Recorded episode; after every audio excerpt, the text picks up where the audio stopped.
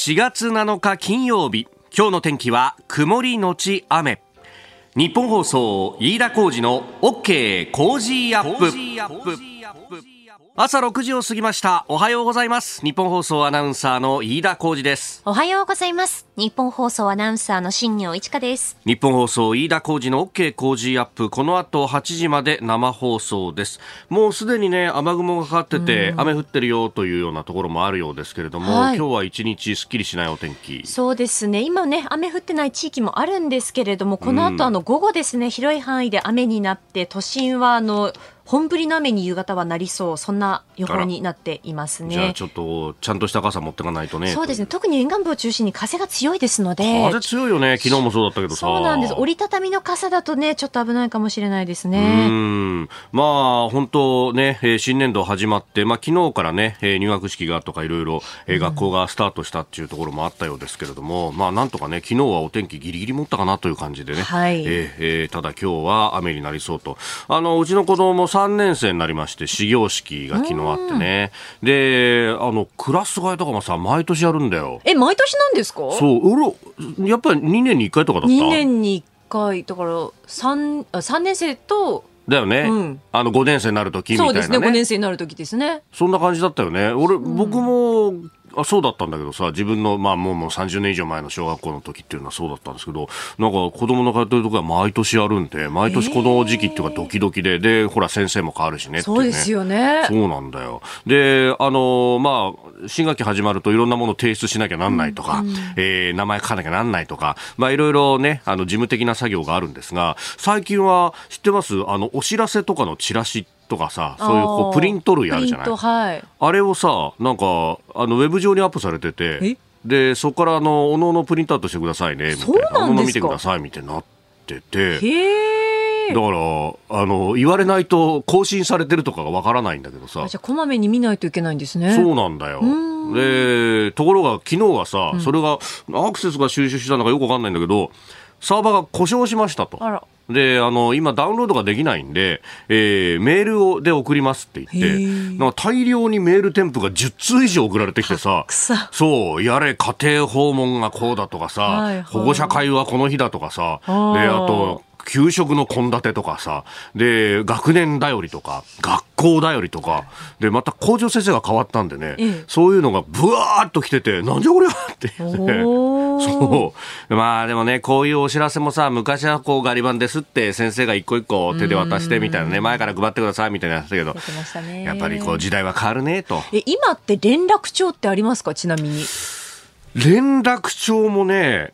なんか最初はあったったような気もするんだけど、うん、最近は出血の連絡もメールでお願いしますみたいな。そうですか。そうだあの電話かけたりもあんまりしないんだよね。で連絡もないって昔ちょっと前に話題になったじゃない。昔あの友達から友達へあの電話してつないでいくみたいな形でしたよね。そうそれがもうさあの 個人情報とかもあるから連絡網ってないんだよね。メールで一斉配信なんで全部。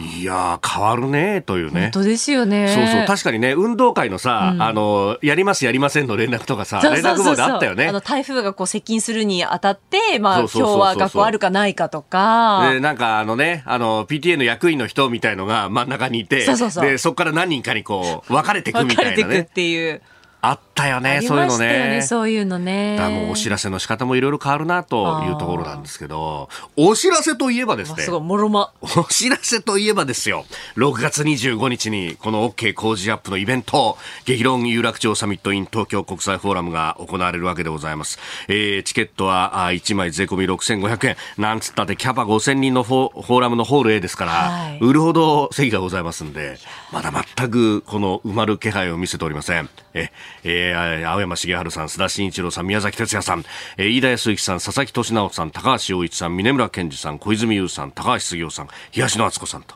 えー、10人の論客たちが一堂に東京国際フォーラムホール A に会するわけでございます。はい、ええー、番組の公式のツイッターにもチケット販売ページへのリンクが貼ってあったりとかね、えー、番組のホームページにもリンクが貼ってありますんで、ぜひ、えーよろしく。よろしくお願いします。そして、それに先立つこと2ヶ月前と。えー、再来週4月17日からの1週間、こちらもですね、もう絶対にお知らせしなくてはならないという。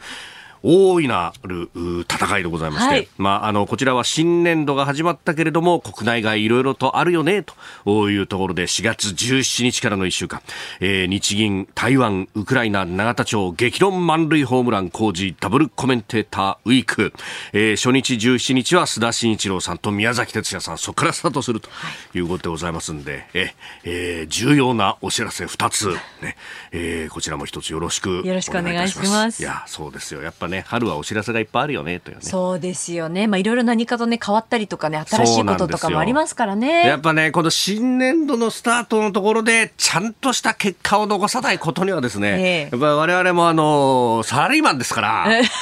いろいろあるわけですよ。えええ一つ、あの、どちらも、はい、おお一人お一人の力が全てでございますんで、ええー、ご家族、お知り合い、お誘い合わせの上ですね、お聞きいただき、そして、えー、お運びいただければと思いますので、何卒よろしくお願い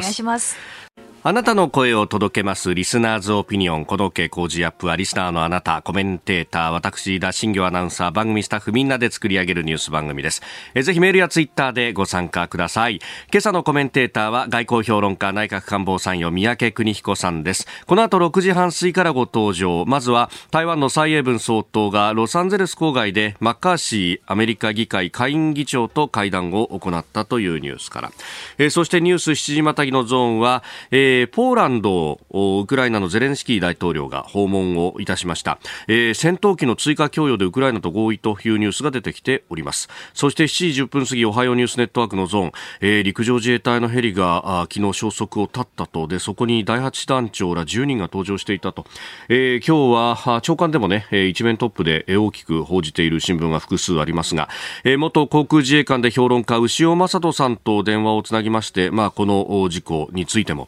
えー、深めていこうと思っております、えー、そして教えてニュースキーワードフランスと中国の首脳会談。そしてスクープアップのゾーンは、えー、今週は特集4月から変わることと題してお送りしております、えー、自転車の安全利用促進委員会の遠藤雅子さんと電話をつなぎまして、まあ、自転車のヘルメット着用努力義務化について伺ってまいります。ここが気になるのコーナーです。スタジオ長官各紙が入ってまいりました。えー、後ほどね、えー、取り上げますけれども、国陸上自衛隊の、えー、ヘリの行方不明と、まあ、航空事故というふうにも、す、えー、で、に陸上自衛隊トップの森下陸幕長がね、えー、そういうふうに言っておりますが、あこの事故についてというのを一面トップに掲げているところが多いですね。えー、3社。えー、読売新聞10人乗り陸自ヘリ不明師団長ら宮古島周辺飛行機体の一部か海に浮遊。えー、毎日新聞陸自ヘリ消息立つ師団長ら10人登場宮古島付近。えー、産経新聞陸自ヘリ消息立つ宮古島周辺師団長ら10人登場と、えー、陸幕長航空事故というふうに書いています、まあ、昨日の夜に陸上幕僚長が緊急で会見を行いましたがそのタイミングというのが、まあ、あ機体に、え、残っているであろう燃料の量などを考えると、まあ、ここまで、えー、消息がないというのは、まあ、夜の時点で消息がないというのは、えー、何らか事故が起こったのではないかということで、えー、そのタイミングになったというようなことも、えー、報じられております。まあ、あの、この事故については、後ほどおはようニュースネットワークのゾーン7時10分過ぎですが、えー、元航空自衛官で評論家牛尾正人さんとも電話をつないで、ええー、どういったことであったのであろうかというところ聞いていきたいと思っております。で、えー、一方で朝日新聞は、えー、台湾の蔡英文総統が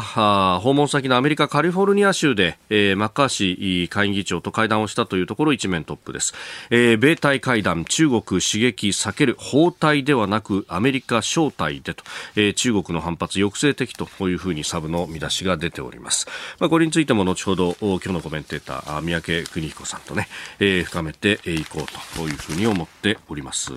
まああというところでねさまざまなニュースが出ておりますが、まあ、国内の話でいきますと気になるニュース、まあ、中の方でですね、えー、政治面などで、えー、書いているところが多いですけれども、おこう国会が、まあ、3月末で、えー、予算が上がってですね、で、4月に入ってきて、後半国会というふうに、ここから先呼ばれたりもいたします。で、まあ、その中で、えー、一つ焦点になるのが、あ防衛費の増額そのものは予算にもすでに盛り込まれてますが、まあ、その財源を裏付けする防衛財源確保法案というもの、えー、昨日の衆議院本会議で審議入りをいたしました。で、えー、この中で、えー、税外収入を積み立てて複数年度をかけて使う、えー、防衛力強化資金の創設が柱と。えー、で、一方で立憲民主党など野党は反対をしているということであります。で、まあ、あの、防衛費そのものは、まあ、5年間で総額43兆円にするんだということを、去年末、えー、防衛力整備計画の中で閣議決定をしています。で、ただ、これの財源をどうするんだということが、まあ、あの当時からすでに言われておりました。で、えー、歳出を改革することで、まあ、あひねり出す。えー、それから、税外収入などでひねり出す。で、4分の3はそこでできる、出るんですが、残りの4分の1を増税で賄うというようなことも言われております。まあ、あの、この、ね、えー、割合についてっていうのは、なかなかぼやさぼやかされてるところがあって、えー、まずは歳出改革とか、あ税外収入だとか、まあそういったところで、えー、賄って、で、それで、えー、賄いきれない部分は、あ今度は国債であるとか、あるいは増税も一つの選択肢だというようなことがね、え、言われておりますが、まあただ、あなんというか、うん、衣の下から鎧が見えてくるようなですね、えー、あれ、やっぱり増税ってものを、まあ、ただ、今、まさに選挙の真っ最中と、統一地方選もやってる最中なんで、あからさまに増税というわけにもいかないというところがあって、いやいやいやいやいや、あの、財政投融資からね、えー、いろいろお金が上がってくるから、えー、それでやったりとか、あるいは今、円安が進んでますんで、えー、外国為替の特別会計で、えー、含み益が出てますんで、まあ、この部分をなんとか使ってとか、いろんなことをこう言うと、おあるいは病院を運営する独立行政法人の積立金などを前倒しで返納させて、それを財源に充てたりとか、えいう話が出るんですが、まあ、あの、もともとね、えー、これについて議論をしていた、例えば経済財政諮問会議の民間議員が出てくる、出て、出したペーパーなどを見ると、お税金、特に増税と、まあ、法人税だとか所得税だとか、あるいは、えー、消費税というようなね。まあ、あの、新聞なんかもですね、なぜ消費税の話をしないんだ税源が、財源がなければ、あ国を守れないじゃないか、みたいなことをね、えー、書いていらっしゃるわけですが、いや、まあ、まあ、おっしゃる通りそうでしょうね、と。まあ、財源がなければ国は守れない。その通りですよね。そこまで志が高いんだったら、軽減税率どうされるんですか？とかね。まあ、その辺に、逆に、どうしてその辺に議論がいかないんでしょうね、と、私なんぞは、えー、愚行してしまうところでございます。ここが気になるでした。この時間からコメンテーターの方々ご登場です。今朝は外交評論家、内閣官房参与、三宅邦彦さんです。おはようございます。よろしくお願いします。三宅さん、本が出たばかりです。あ、ありがとうございます。えー、PHP から、あ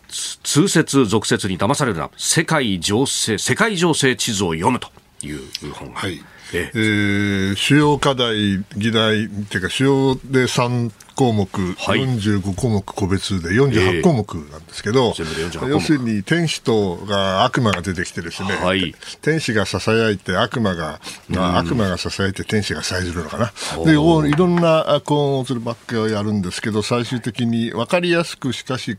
詳しくという両方を追求した、はい。えー、真面目な本でございます。えー、でそのねあの、はい、個別45項目とそして大きくまず3項目とそのうちの一つがやっぱり台湾のことが書かれているとこが大きなテーマだと、ね、やっぱりねこれは本当にものすごい力が入れて書きましたね。ですからあの分かりやすく書けたかどうか分かんないけども、えー、とにかく網羅すべきことは全部網羅しました。はい、でまあそれに関してもねやっぱりニュースが日々動くというところで、この冒頭は蔡英文台湾総統の、はい、まあ、アメリカ訪問というか立ち寄りと。立ち寄りですね。はい。えー、まあ、台湾外交と中国外交のせめぎ合いですよね。中国は台湾を締め付けようとって、この、はい、外交関係を持っている国、どんどんどんどん一個ずつね、えええー、潰していって、はい、外交関係破棄させると、それに対して、まあ、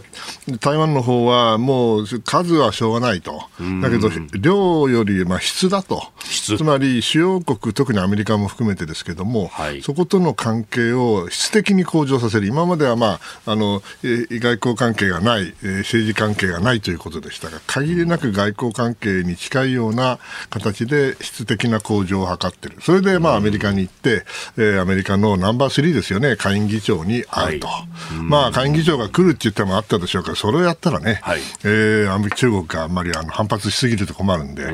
アメリカとしては台湾に対する支援、それから中国の圧力には屈しないと。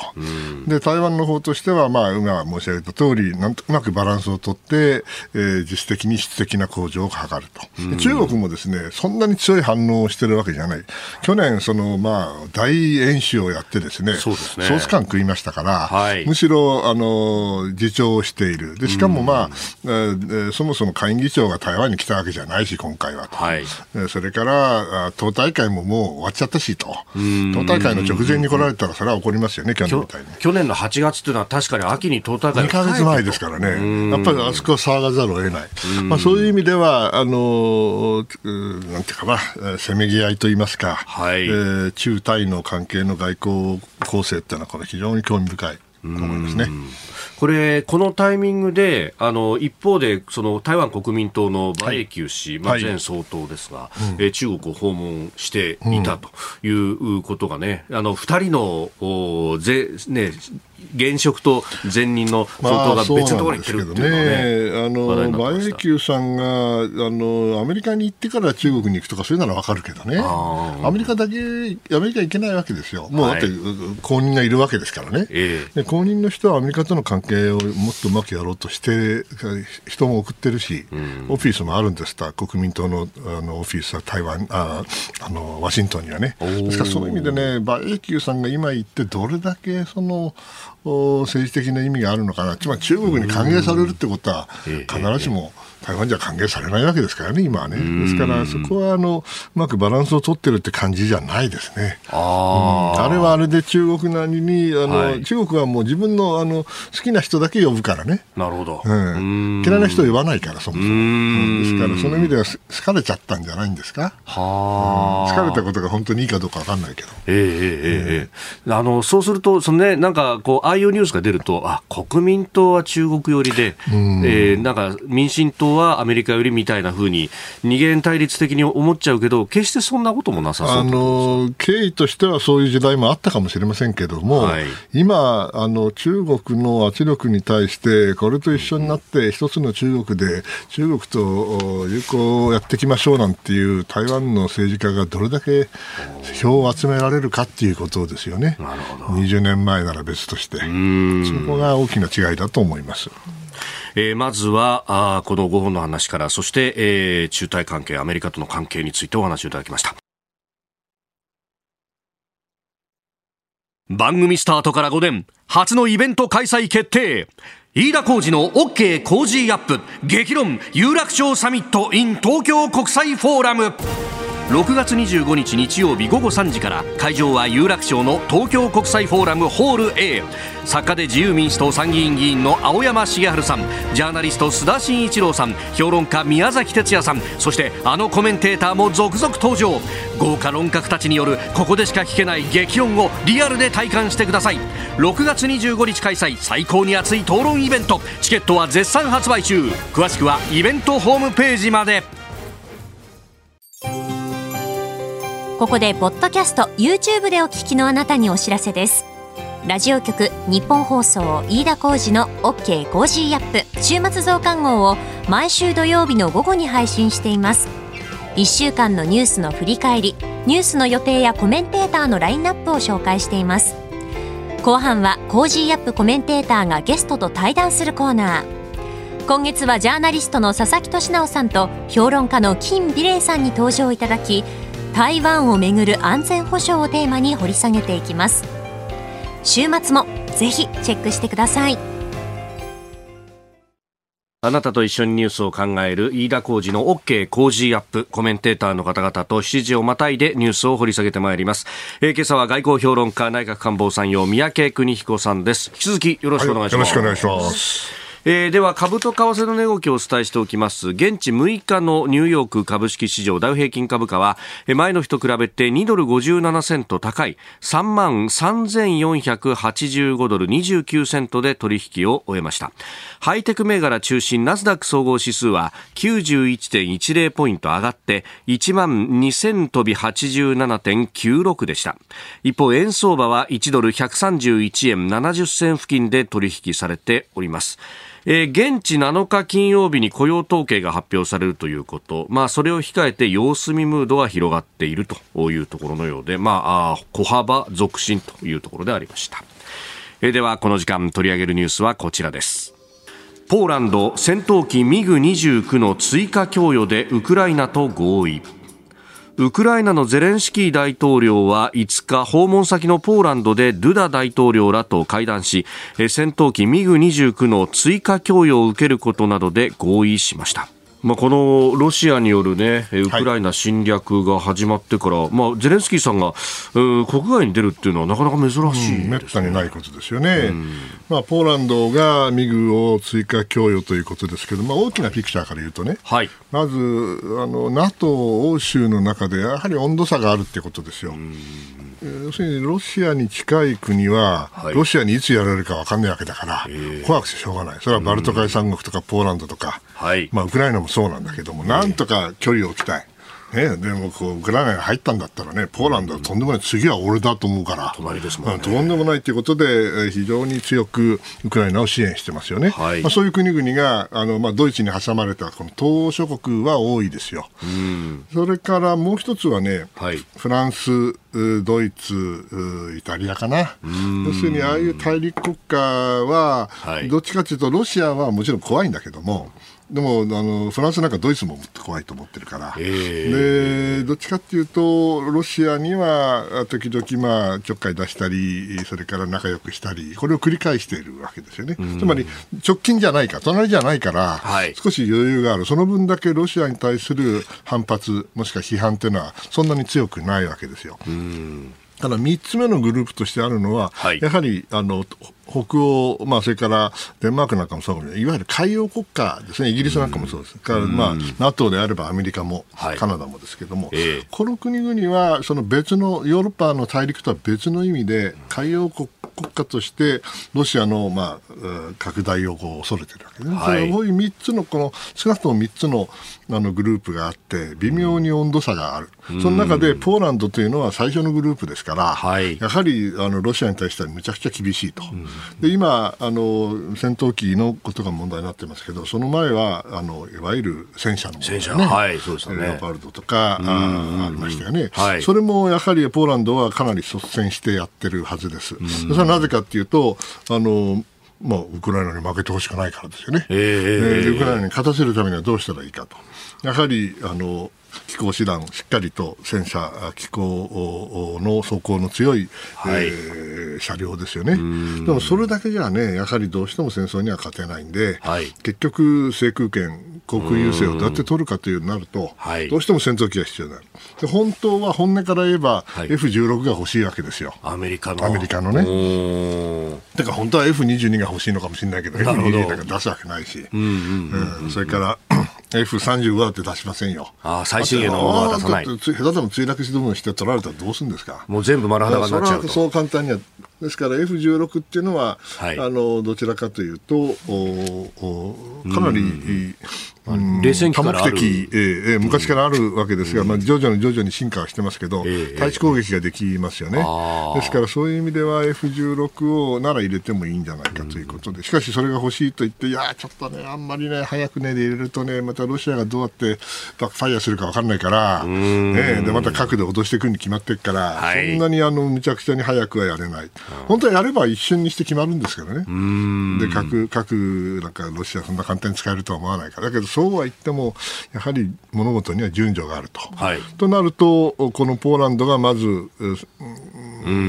えー最初にミグ29を出すと。はい。ね、それでアメリカさん、あんたも F16 出しなさいよと、こう言ってるわけですよ、はい。両国で。プレッシャーをかけると。と思いますけどね。うーん。でもアメリカもその準備はできているけれども、それは今後ですね、結局よく言われていることですが、はいウクライナがそろそろ反転攻撃をするんじゃない、反反撃態勢に入ってんじゃないか。はい。このお春からああ冬冬の終わりから、まあ、春にかけて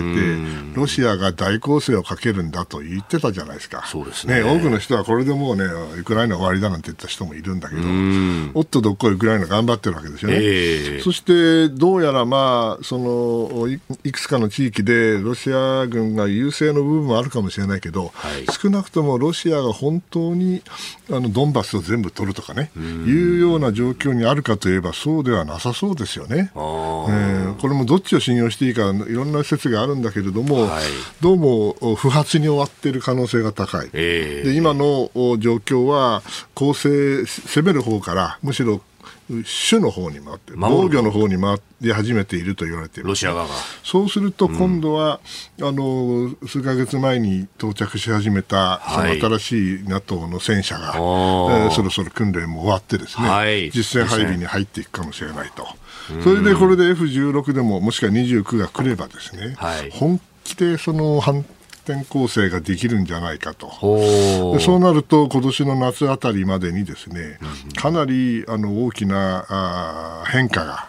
戦場での変化が起きる可能性があると。で戦場の変化が起きれば、これ、実はいつも言うことですが、はい。戦争っていうのは戦場で決まるから、戦場の状況が変わると大きな、やはり転機が出てくるかもしれないということで、みんな注目しているってことだと思いますね。これね、あの、そうなってくると、はい。まあ、戦況が変わってくると、あの、どこまでとかっていう、こう、目処みたいなものっていうのは、まあ、ウクライナ側からしたらね、全部領土を取り返さなければっていうことになりますよね。これは状況次第でロシアがどの程度そのあ反発するかにもよりますけど、基本的に今の状況だとイケイケどんどんの国はウクライナはクリミアも取り返すなきゃダメだと。はい。ねええ。ー中途半端じゃダメだと、うん。2014年にやられたところっていうのがありますから、はい。いや、そこまでやらないうちにもう終えなきゃという中で、やっぱり温度差があると、ああ。NATO の中でね。うーん。その中でどういう動きをするかっていうのこの数ヶ月は極めて重要になると私は思いますね。えーウクライナの情勢の話がありました。で、そこで、まあ、今週動いたと、先週今週あたりに動いてきたのは、えーフィンランドが NATO に加盟した31カ国目の加盟国となったとはいいうところですが、フィンランドとそれから、はいえ。ースウェーデンですよね。はい。この国々はあ基本的に、えーまあ、先ほどご説明したヨーロッパの NATO のあ温度差の中ではね、はい。そどれとも3つ、まあ、あの近い国とちょっと遠い国と海洋国家と3つあると言いましたけどその4つ目が実はあって、いいわゆる中立国ですよね。中立国でやってきた国々が、はい。ロシアさん、話はちゃうじゃないかと、ここまでやるんだったら、俺たちももう NATO に入らざるを得ないよと、はい。い、うことで、スウェーデンとフィンランドが、あーもうかなり早い段階からその動きを示していて、僕もはいええと思ったんだけど、あれよあれよという間に、えーまあ、話がある程度ついてたんでしょうね、加盟の申請をしたと。はい。でこれに対して文句を言う国があったんですね、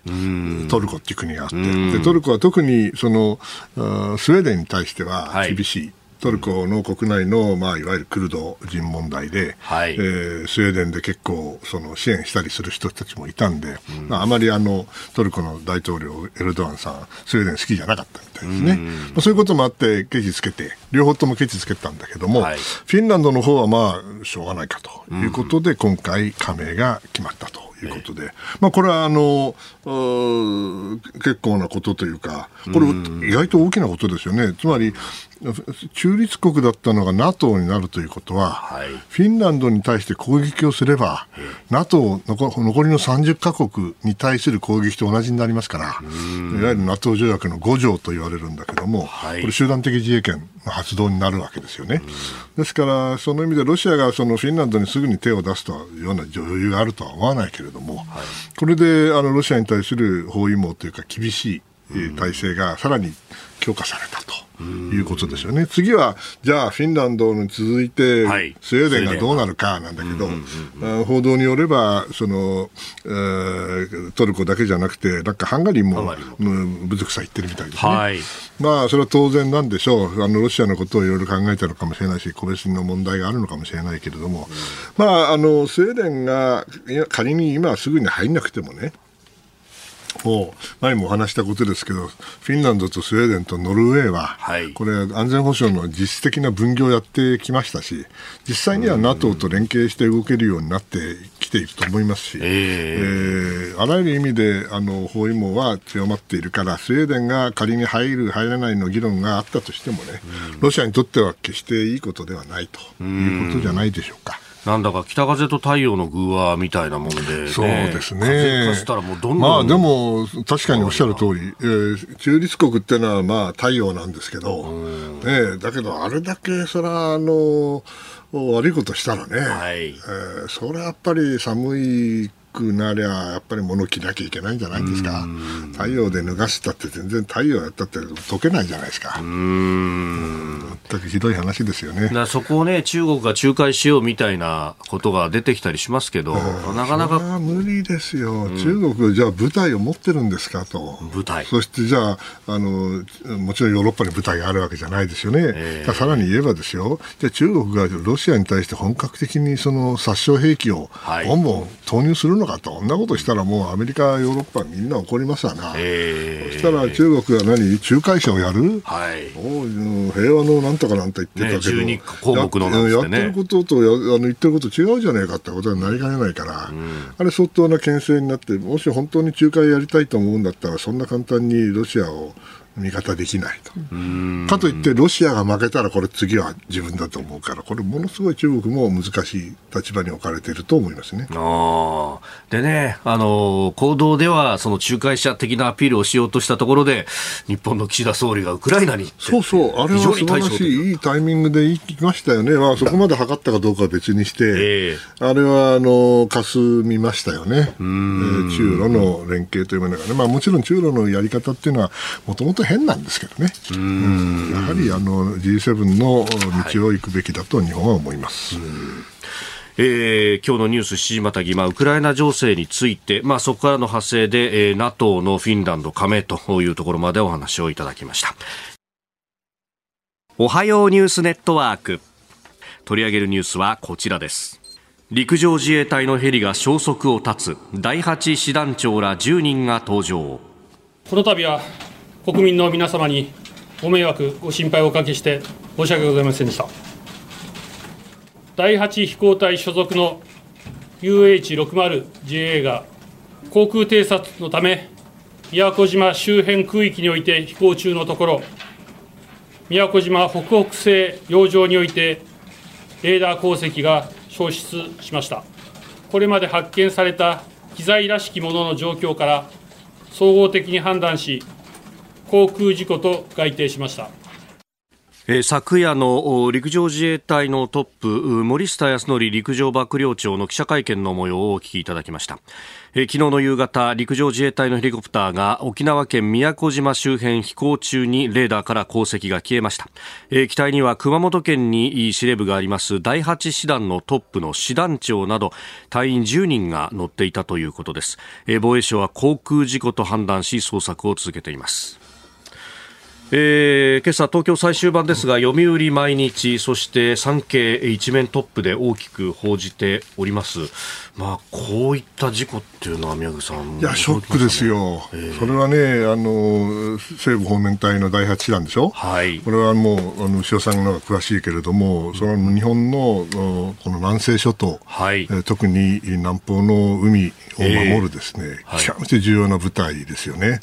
はい、その師団長が、えー、おそらく新任なんでしょう、そしてこう、はい、あの自殺されていたんだと思うんで、えー、ね、本当に心配ですね。そうですよね、はい、あの人事を見ますと、先月30日付で、はい、えー、着任ということありますんで、まさに、まあ、新任でこういろんな部隊をまずは視察して把握して最前線ですから、張り切っておられたと思うんでね、みんな。え。ー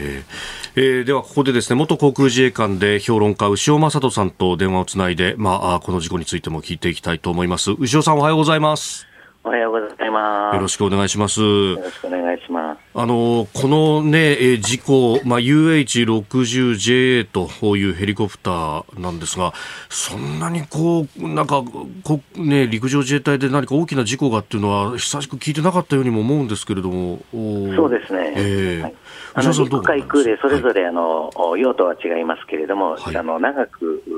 使用してきたあの装備品ということになりますので、まあ、機体に何か根本的な欠陥があったというようなことは、ちょっと考えにくいというふうに思います。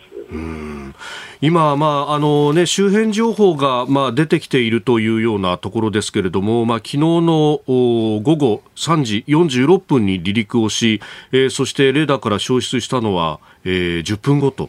この離陸後10分っていう短い間に、しかも信号も出せずにってことは、まあ、今のこの情報の中だと、どういったことが考えられるんでしょうか？そうですね、まだあの非常に情報が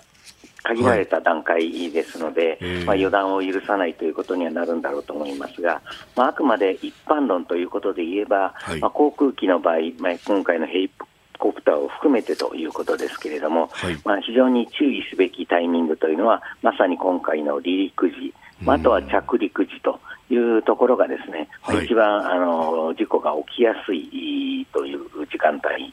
あるいはその期間ということになると思うんですが、まあ、今回のその10分という時間をどう評価をするのかと、はい。まあ、いうことと、あとはもう一つ、まあ、報道によりますと、はい、その救命用のボートがその折りたたまれた状態で、まあ、つまりしようしようとしなかったと、使おうとしなかったと、まあ、いうことが、まあ、その現在は、まあ、一つの物証として、えー、ありますので、えー、だとすると、まあ、非常に短い時間にですね、うん、えー、まあ墜落をしたのではないかというふうにも考えられますので、えー、何か突発的な事態が起きたのではないかということが一つ示唆されると思います。これ、目視での飛行というようなことが報じられていて、これ、気象の状況なども、あの視界も開けていたというような報道がありますが、そのあたり、あの辺のこう空域っていうのは突風が吹いたりとか、そういうことってありそうなところなんでしょうか？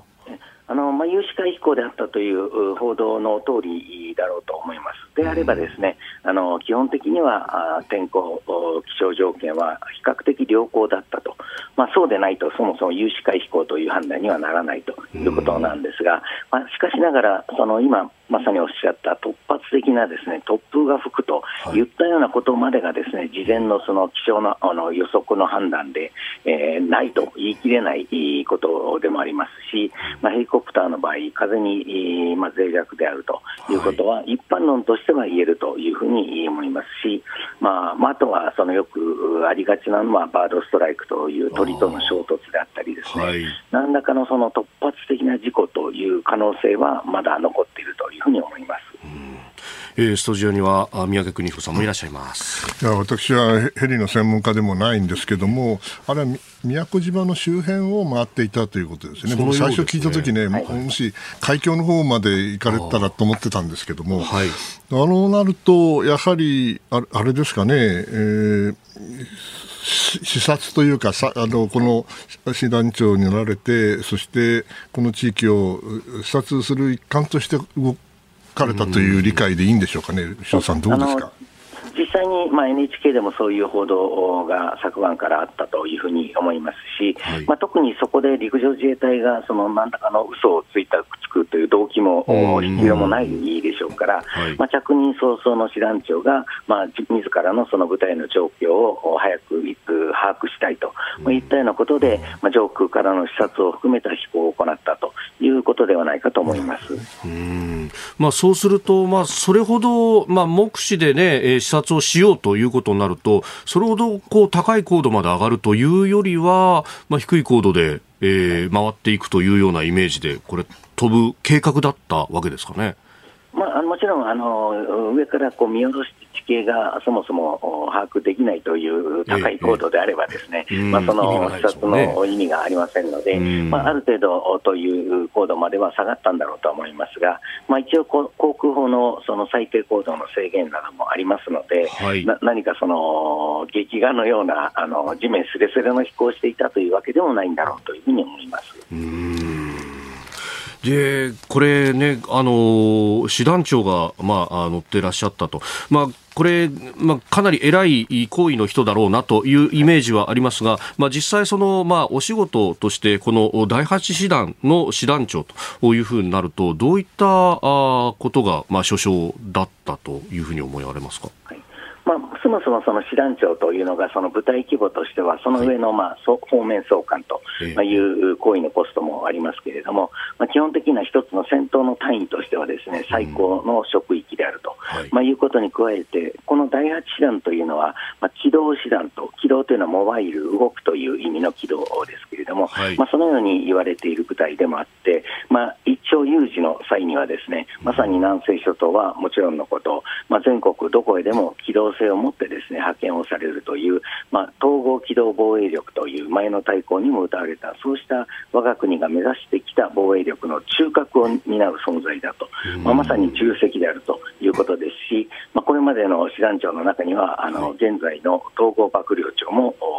いらっしゃるということですので、まあ、非常に重要なポジションだということを言っていいと思います。まあ、それだけに衝撃もまあ大きいというところだろうと思います。で、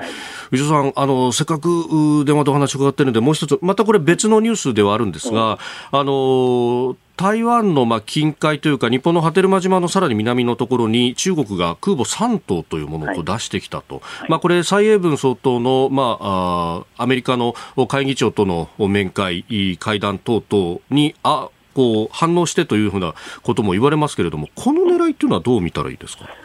そうですね、まあ、あの時期的にはまさにその空前とは言えないタイミングということになりますので、まあ、台湾の総統の動きを睨んでいるという解釈は成り立つんだろうというふうに思いますが、まあ、いずれにせよ防衛省自衛隊が発表しているように、はい、まあ、この中国の空母の動き、まあ、分かりやすく言うと第一列島線から第二列島線へ、そして太平洋上へという、まあ、明らかにそう受け取れて、えー、見ることのできる動き、まあ、今回が初めてということになりますので、はい、まあ、タイミングにかかわらずですね、えー、我が国としては注目をすべき事態だというふうに思います。わかりました。吉尾さん、朝からどうもありがとうございました。こちらこそありがとうございました。またいろいろ教えてください。ありがとうございました。ありがとうございます。えー、元航空自衛官で評論家牛尾正人さんと電話をつなぎました、まあ、この第8師団というものそのものの存在の大きさというか重要さ。で、ね、彼らヘリコプターだけじゃなくてね、はい、第8師団特にその陸上自衛隊の隊員がね、はい、もう基本的にあの北海道じゃなくて、えー、南の海で海兵隊的な動きをするということでものすごく重要な部隊なんですよね。ですからその意味であのなんとかそうですよね、えー、今まさにま解放にしろ各自衛隊捜索の真っ最中であるというところであります。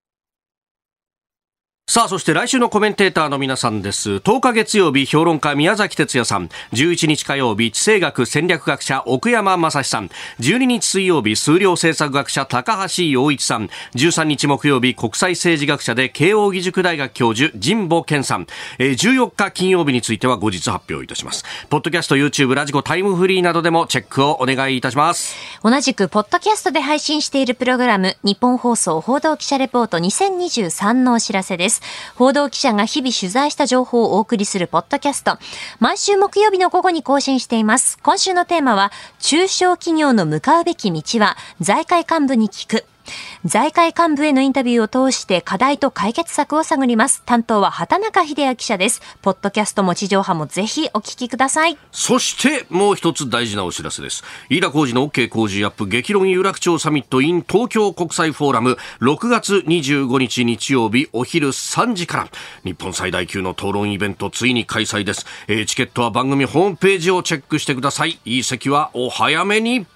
来週も飯田浩二の OK 工事アップをよろしくお願いします。続いて教えてニュースキーワードです。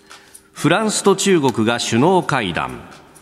中国を訪れているフランスのマクロン大統領は6日北京で習近平国家主席と会談しました。マクロン大統領はロシアによるウクライナへの軍事侵略についてロシアに理性を取り戻させ全ての関係者を交渉のテーブルに戻すためにあなたの役割に期待していると呼びかけたということです。え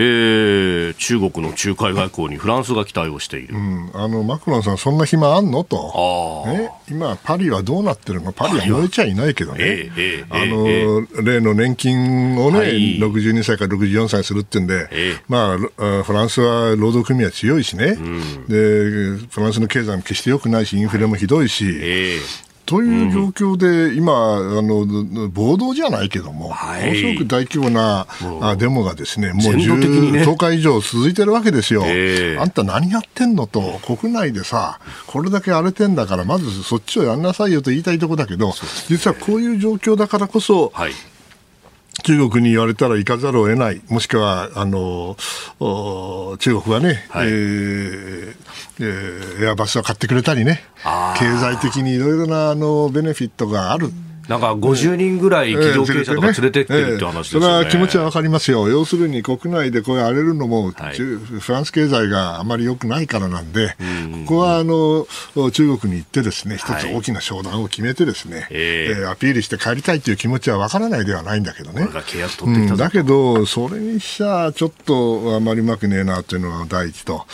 さらにね、はい、あのそれはあの仲介やるのはいいですよ、えー、でもあんただってあれじゃないですか、ウクライナで仲介やっても全然効果ないじゃないですか、成果ないじゃないですか、うん、中国と組んだって一緒になれるわけがないんでね、それはあの別にケチをつけるつもりはないんだけども、マクロンさんも非常にまあ苦労しているなという感じを、印象を強く受けた今回の訪中だったと思います。なんかこういうのを見てると、いや、西側、足並み乱れてんじゃないかみたいなふうに、ロシアから見られ乱れてるっていうか、それはあのみんな勝手勝手というか、いい意味で、ええ。えー、自分の国益を最大化するために動いてるんですが、それは当然なんですよね。はい、ただあの、先ほども申し上げた通り、そのロシアに近い国と、うん、そうでないフランス、ドイツみたいな国は、微妙に違うんで、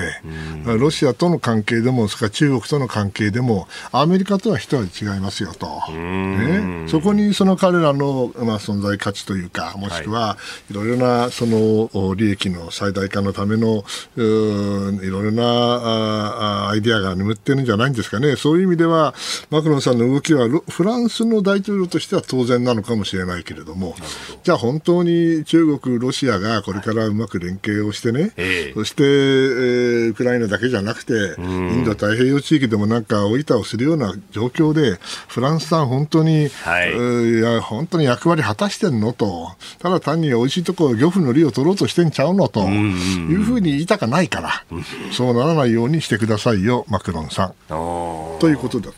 え。ねでこれ、一方でその北京で、イランとサウジの外相が会談をしたとかね、うんはい、そんなニュースも出てまあ、それはね、あのー、今、直接どっかに行くったって、えー、今までの経緯もあって、中国が仲介したことになってるわけだから、はい、まあ、彼らお互いにやりたかったことだと思うんでね、それはあの自然だと思いますよ。ただ、あの前も申し上げたことですけど、はい、あの別に口聞かなかったのが口聞くようになっただけの話ですからね、別に仲良くなって、これからあのご一緒にあのあの友好国になりますと全然違うんだから、お互いにあの敵視とまではいかないけども、はい、相当あの問題視しているはずなんで、そんな簡単にね、えー、北京に行って、はい、それで一緒になったら、はい、じゃもう、サウジアラビアとイランは友好国、そんなわけねえだろうと、私は思いますね。やっぱり今までのね、えー、ことまで見てきていると、これからも変わらないと思います、そこは。なるほど。えー、今日のキーワード、まずはフランスと中国の首脳会談、まあ、そして、えー、中東の話もいただきました。続いて、ここだけニューススクープアップ。いやー、宮家さん。新年度ですから。そうですね。新年度ですよ。全然違うやり方にするんでしょ？いやいやいや、何を言ってるんですか？いいよ、もう本当に本当ですか？いや、いや、ここはやっぱね。これやんないと。継続ね。そう。そうそう、継続は力ない。やってください。はい。この時間、最後のニュースを、スクープアップ気合を入れました。キレがいいんじゃない？ありがとうございます。とっても。ありがとうございます。はい。特集4月から変わること自転車のヘルメット着用努力義務化道路交通法の改正で4月1日から年齢を問わず自転車に乗る人すべての人にヘルメット着用の努力義務が課せられておりますなお罰則はありません、えー、今朝はこの自転車のヘルメット着用努力義務化の背景について専門家の方に伺います今週のスクープアップは特集4月から変わることというテーマでね、リポートをお送りしておりますが、新年度から新たに施行された法律、制度の変更などを取り上げております。で、最終日の今日は自転車のヘルメット着用努力義務化について、まあこれ3月の末ぐらいにはね、結構話題となっておりました。で、えー、新年度に入って、まあちょうど1週間が経つという。はい、もう買いましたから私。あ、本当ですか？はい。もちろんですよ。やっぱり。ヘルメットなかったら危なくて。うん。結構ね、これはメールやツイッターもいただいておりまして、あの努力義務になりましたが、もっと周知してほしいと、自転車無法状態じゃないかと、まあ、ドライバーの方はね、うん、えー、そういうふうに。あるいはあの歩行者の方とスノーマンさんツイ、えー、メールでいただきましたが、努力義務と同時に歩道は走っちゃいけないことも強調すべきだと、まあ、歩いてる人からするとそうなんだけど、でも車道の方が怖いんですよ。ねね、これね、乗ってる人はね。というあたりも含めまして、えー、この努力義務化について、えー、今日はですね、自転車の安,、えー、安全利用促進委員会の遠藤真彦さんと電話をつなぎ、ええー、ん？遠藤雅子さんと電話をつなぎまして、えー、伺ってまいります。遠藤さんおはようございます。おはようございます。よろしくお願いいたします。よろしくお願いいたします。さあ、まずはこのヘルメット着用の努力義務化、この背景について教えてください。はい、あのそもそも2008年施行の道路法道交法改正では、すでに13歳未満の児童にはヘルメットの着用努力義務というのが保護者に課せられておりました、まあ、それが今回、4月1日からあのさらに全年齢を対象に努力義務化されたということなんですけれども、はい、この背景にはやはりですね、交通事故全体としてこう減少傾向にあるにもかかわらず、自転車が絡む事故というのは、まあ、あまりこう変化がない、まあ、相対的にちょっと事故率が増えているということが挙げられるかと思います。これで、そこでこのヘルメットで、まあ、身を守ると。これ、やっぱりこう、死亡率であったりとか、というのも変わってくるわけですか？そうですね。あの警察庁の調べですと、2022年、まあ、自転車に乗っている時に死傷した方というのが6万人以上いらしたんですけれども、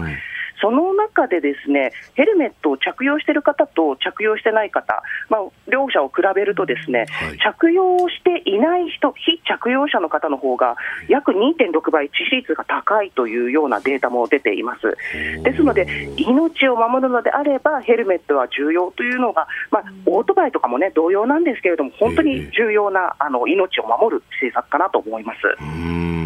で、まあ、これ、年度が変わって1週間が今日で経つということになりましたけれども、どうですか、その着用している人の数であるとかというのは。そうですね。急激に増えているということはないんですけれども、ただ、今まででは本当に目にしなかった、いわゆるママチャリ、まあ、普通の自転車でかぶってる方がちらほら見かけるようになったかなというのと、はい、あと、まあ、都内中心にですねどこの自転車屋さんでも、大人用のヘルメットが本当に売り切れてまして、もう次回の日までもう、まあ、本当お待ちくださいっていうふうに店員さんもあの、頭を下げてる様子がすごく見受けられるので、やっぱり注目度ですとか、必要に迫られてる方たちっていうのは非常に増えてるんじゃないかなというふうに感じられています。あら。そうすると宮家さん、ね、ヘルメット買ったっていうのは結構運が良かった。運がよくね、ふらふらふらっと歩いたらね、売ってて、買いましたよ。うん、それはね、僕ね、僕に言わせたらね、なんで、ええー、何義務、義務は義務でも、努力義務。努力義務？はい、なんで義務にしないの？あ義務にしないんですよ、それで十分周知期間をかけて、それで量産をして、はい、そしてみんなが、あと僕ね、今まであの自動車事故っていうか、交通事故ってみんな自転車でこけた時なんですよ、あで頭打ったら終わりですよ、で年取ったらね、自転車だってなかなかね、制御できないんだから、いつこけるか分かんないですよね。遠藤さん、やっぱりこれ、まあ、ご高齢の方など、結構ね、かぶってる人もいるなというふうにも見られますけれども、リスクという面でいうと、はい、やっぱりご高齢、あるいはお子さんっていうのはかぶった方がいいってことになりますか？そうですね、今、あの年代別に着用率を見ますと、はい、一番低いのが実は65歳以上の高齢者なんですよ。で高齢者の方に限らずなんですけれども、はい、あの自転車って実は自分一人でこう何でもないところ、例えば段差がこ越えられなくて、一人でこけてしまうみたいな事故もありますので、ね、そういった単独事故でも意外と頭ってこう怪我をしやすい、まあ、頭部損傷につながりやすい部分ですので、はい、もう本当におっしゃるように、命を守るのであれば、どんな時でもヘルメットっていうのはかぶっていただきたいですよね。何かこう着用率を上げるための施策等々っていうのはあるあるありそうなんでしょうか？あのいろいろな自治体でですねヘルメットの購入補助費を出し始めたりもしていますし、はい、そこはもうあの各自治体でも頑張ってこう広めていっているのかなという気がします。あとヘルメットの置き場に悩む方もいらっしゃると思うんですけれども、はい、本当にごく一部の駐輪場ではヘルメット置き場ですか、まあ、ロッカーみたいなものを用意されてるというような話も聞いてます。なるほど、やっぱりそこの持ち運びの煩わしさだとかっていうのがネックだと言われてますけれども、まあ、その辺をね、はい、あるいは取られちゃうんじゃないかとかね、そういうようなことも言われますもんね。そうですね、今、自転車用のヘルメットホルダーというのも販売され始めてますし、あとはワイヤーロックなんかを活用することで、いわゆる自転車の二重ロックにもつながるような、ヘルメットと自転車を一緒にこうロックするやんという仕組みも出てますね。あとはアウトドアブランドを中心に、はい、あのスタイリッシュにこうリュックなんかにね、ヘルメットを取り付けられるホルダーも非常に増えてますので、そういったことからも、なんかこう、ヘルメットを持ち運ぶみたいな風潮が広まるといいななんていうふうには思ってます。なるほど。まあ、このところ、結構シェアサイクルも増えてきて、都心なんかでは結構見かけるようにもなってますけれども、まあ、その辺を使う人たちがヘルメットを持つかどうかっていうのは、これはどうお考えですか？こは本当に業者も含めて悩ましい点ではありまして、やっぱりこのご時世ですので、衛生面だったりっていうのも気になる方、多いと思うんですよね。ですので、やっぱりこうシェアサイクルを頻繁に利用する、もうあもう毎日、当たり前のようにどこかしらで使うなんていう方でしたら、あのやっぱりこう自分のヘルメットを持ち運ぶというのも一つ考えていただきたいですし、あの今、折りたたみのヘルメットっていうのも実は販売されたりもしますので。あるんですか、折りたたみ。ありますね、まああのー、やっぱり折りたたまないタイプに比べると、ちょっと安全性低くなってしまうものもあるんですけれども、ただ、それでもやっぱりかぶらないよりは絶対にかぶった方が、着火症なんかもね、防げるので、いいと思いますので、まあ、そういったところも選択肢に置きながら、もう自転車に乗るならヘルメット、かぶるということを意識していただけるといいですね。最後にあの選び方のポイントなどありましたら教えてください。はい、やっぱり安全性を重視するのであれば、SG や CE といった一定の安全基準を満たしたものがいいかと思います。まあ、あとですね、海外製のヘルメットですと、はい、欧米人向けの頭の形に合わせて作られているものが多いので、いわゆるこうまん丸に近い蜂の張ってる日本人の頭の形に合わないこともあるんですね。あそんな違うんですね。はい。ですので、国内ブランドのものですとか、あと海外ブランドでもアジアンフィットって呼ばれるようなものを出しているところもありますので、そういったものを選んだ方が快適にはかぶれるかなと思います。なるほど、わかりました。え、あ、あと、はい、どうぞ。あ、ごめんなさい。最後にですね、はい、一番大事なのはやっぱり購入後にきちんとこう顎紐の緩みなどをね、こう適正な指1、2本入る程度の緩みに調節することが望ましいですので、そこを忘れずにお願いいたします。ああ、締めすぎてもいけないんですね。そうですね、やっぱ苦しくなってしまいますので、苦しくない程度の緩みがあるといいかなと思います。なるほど、わかりました。いや、遠藤さん、朝からどうもありがとうございました。はい、ありがとうございました。またいろいろ教えてください。はい。失礼いたします。失礼いたします。えー、今朝は自転車のヘルメット着用努力義務化について、えー、自転車の安全利用促進委員会遠藤雅子さんにお話を伺いました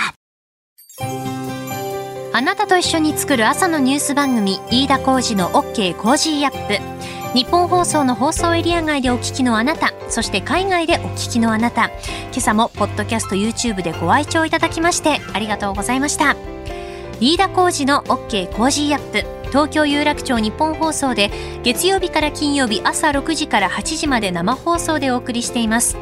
番組ホームページでは登場いただくコメンテーターのラインナップや放送内容の原稿化された記事など情報盛りだくさんです。また公式ツイッターでは平日は毎日最新情報を配信中。ぜひチェックしてみてください。そしてもう一つ飯田浩二アナウンサーが「夕刊富士」で毎週火曜日に連載中。飯田浩二の「そこまで言うか」こちらもぜひご覧になってください。忙しい朝そして移動中。ニュースを少し深く知りたい時。ぜひ AM、FM、ラジコはもちろん日本放送のポッドキャスト YouTube でお楽しみください。